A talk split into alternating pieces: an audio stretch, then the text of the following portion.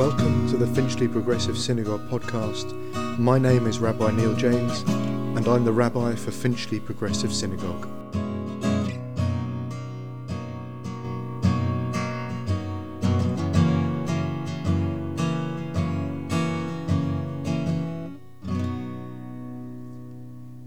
Matovu ohalecha Yaakov, mishkanotecha Yisrael. How goodly are your tents, O Jacob, your dwelling places, O Israel. These are the words that Bilam, the non Israelite prophet, speaks as he looks across the plains, ready to curse the children of Israel, and the words that come out of his mouth are these words of blessing. How goodly are your tents, O Jacob, your dwelling places, O Israel. As a brief aside, I've listened to many podcasts in the last couple of weeks, and most recently about this Shabbat Torah portion, Parashat Balak, which contains the prophecy of Bilam. Bilam is appointed by Balak, King Balak, to go and curse the Israelites, and as I said, all that eventually comes out of his mouth is a blessing.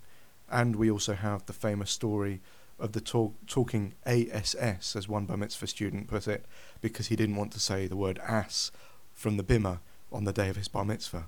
Understandably, I think in listening to some of those podcasts, one thing that I have noticed is particularly amongst certain types of podcasts, and I don't want to uh, specifically uh, identify one denomination over another, but it has tended to be an orthodox set of podcasts, have described this time in this period of the Torah and the people who lived there as Jews and non Jews. And I just want to say briefly, as an aside, that that to me is a complete anachronism. At this point, there is no such thing as Jews.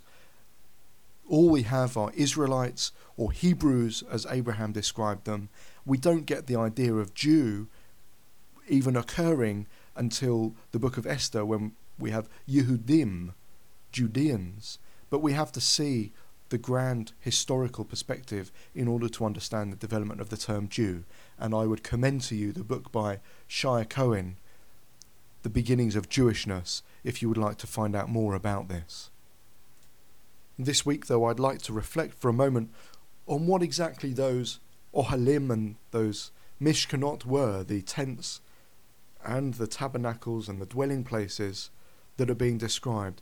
What is it to have a goodly tent, a goodly dwelling place, perhaps a goodly sanctuary, good, goodly place for people of religion to inhabit. And I'm particularly thinking at the moment of the case that broke last week, the JFS appeal case, the Jewish Free School case, in which an appeal was won by a family whose mother converted in a non Orthodox context, and that the office of the chief rabbi and the school therefore determined as to the child not to be Jewish and therefore could not be admitted to the school. Having taken the court case to the appeal court, the ruling that the school was permitted to not admit the child was overturned, and subsequently a great furore has erupted in the Jewish community over whether the state is intervening in determining what it means to be Jewish and who is a Jew. And it seems to me that this question is at the crux of what it means to build tabernacles, to build sanctuaries, to build places where religious communities dwell and what they look like. And for us as liberal Jews, they most certainly look inclusive and not exclusive. The story of Bilam and his talking ass should remind us of this, if nothing else, that we Jews do not have sole access to divine inspiration, that even in the ancient Israelite period, it was conceivable that other people could be spoken to by God and other people who weren't even considered within the tribe could be prophets. Therefore, the construction of identity, how what it meant to be Jewish or at that time an Israelite, must certainly have not been around whether you were given the privilege of sole access to God. And in fact, I don't think it means that today even. I've come back to this idea of identity again and again in my blog and in this podcast because it absolutely fascinates me what it means to be I or to be me, to be part of a group. What does it mean to say I'm Jewish or to say I'm British, or to say I'm not Jewish, or to say I'm a secular Jew, or a liberal Jew, or a reformed Jew, or any other type of Jew. What does it mean to say I have an identity that is X, Y, or Z? Identity, and specifically Jewish identity, from my point of view, is constructed socially and culturally, and furthermore through religious belief and behaviour. Anyone, in theory, can become Jewish, regardless of whether their parents were Jewish.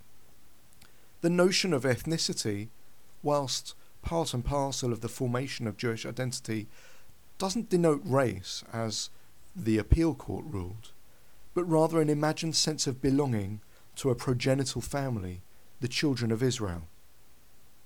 When someone converts, even without a parent who is Jewish, they can state, My ancestors, Abraham, Isaac, and Jacob, Sarah, Rebecca, Rachel, and Leah, not because they are genetically or biologically one of the descendants of that family, but because they absorb an imagined ethnicity. And this imagined ethnicity is only a construct, it's not a literal racial or genetic heritage. Now, if we look at history, at the turn of the Common Era, for example, the idea of whether you're born into a family, the hereditary factor, or the belief and behaviour factor, had different degrees of significance for denoting whether you were in or out, or even, in fact, whether you could become in or remained on the outside.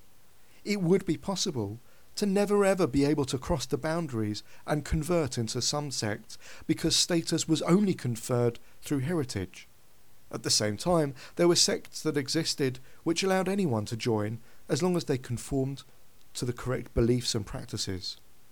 Today in Judaism, since the development of a conversion program which happened over the period of late antiquity, perhaps in the first five or six hundred years after the Common Era, the two ideas of heritage and of belief and behaviour have become intertwined and inseparable.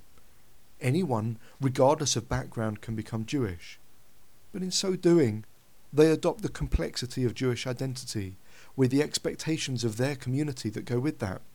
And of course, today that is more complicated because different denominations of Judaism determine Jewish status in different ways. In liberal Judaism, we have absolutely elevated one's cultural, educational, religious, behavioral elements of how one constructs identity over and above whether your mother or your father was Jewish. That's not to say, however, that whether your mother or father was Jewish has no importance, but that it's not determinative. That anyone could be Jewish whether their father or mother was Jewish if they're brought up in a community and engaged in what that means the whole spectrum of Jewish life educational, religious, and social. In other words, the simplistic way of defining Jewish identity, which I read from Jonathan Sacks, the chief rabbi of the United Hebrew Congregations, in the JC this week, that someone is Jewish if they are born of a Jewish mother, or if they've converted according to the standards of the religious authority to which the school belongs, and in the JFS case, that's the office of the chief rabbi.